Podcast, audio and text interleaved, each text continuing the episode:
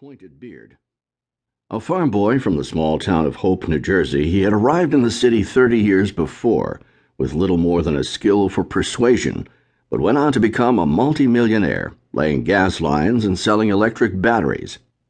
The United Gas Improvement and Electric Storage Battery companies had also enriched many of the city's leading citizens.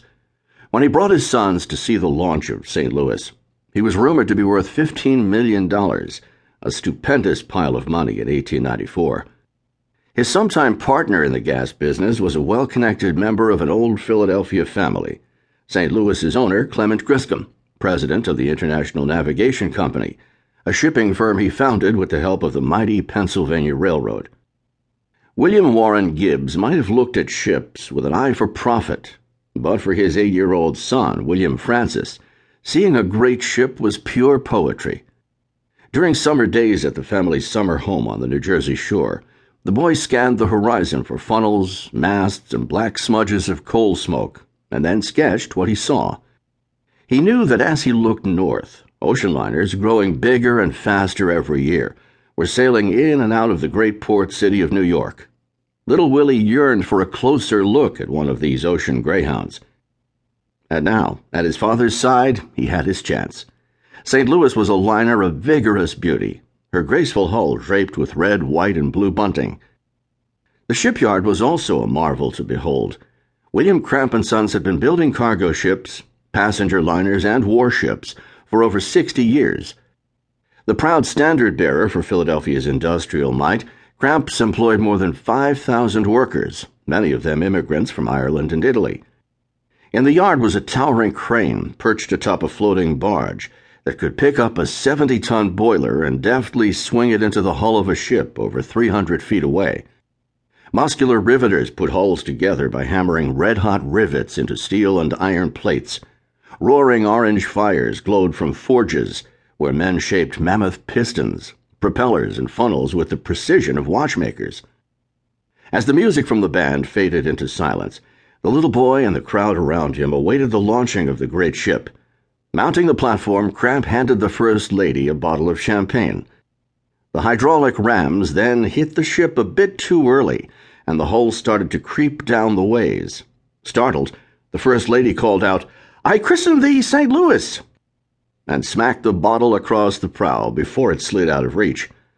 Picking up speed, the ship roared down the tallow greased slipway toward the Delaware River, kicking up billows of acrid smoke and, upon hitting the water, sending waves smashing against the banks. Once fully in the river, heavy chains slowed her to a stop.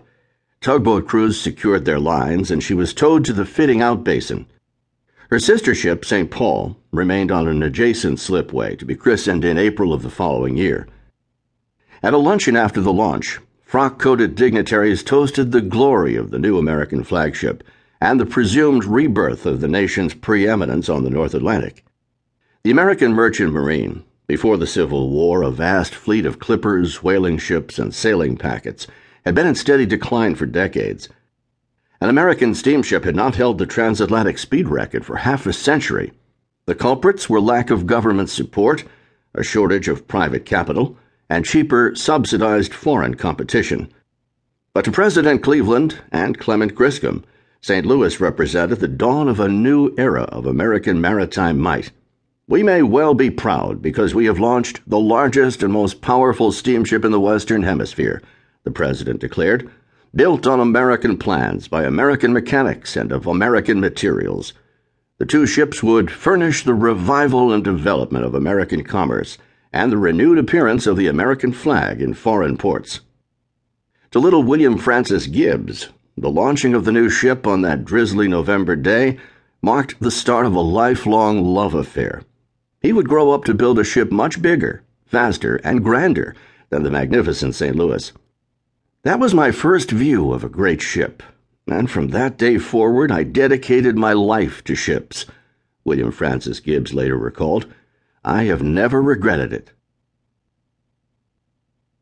The size, beauty, and luxury of the 19th century ocean liner captivated the public, but even more alluring was speed.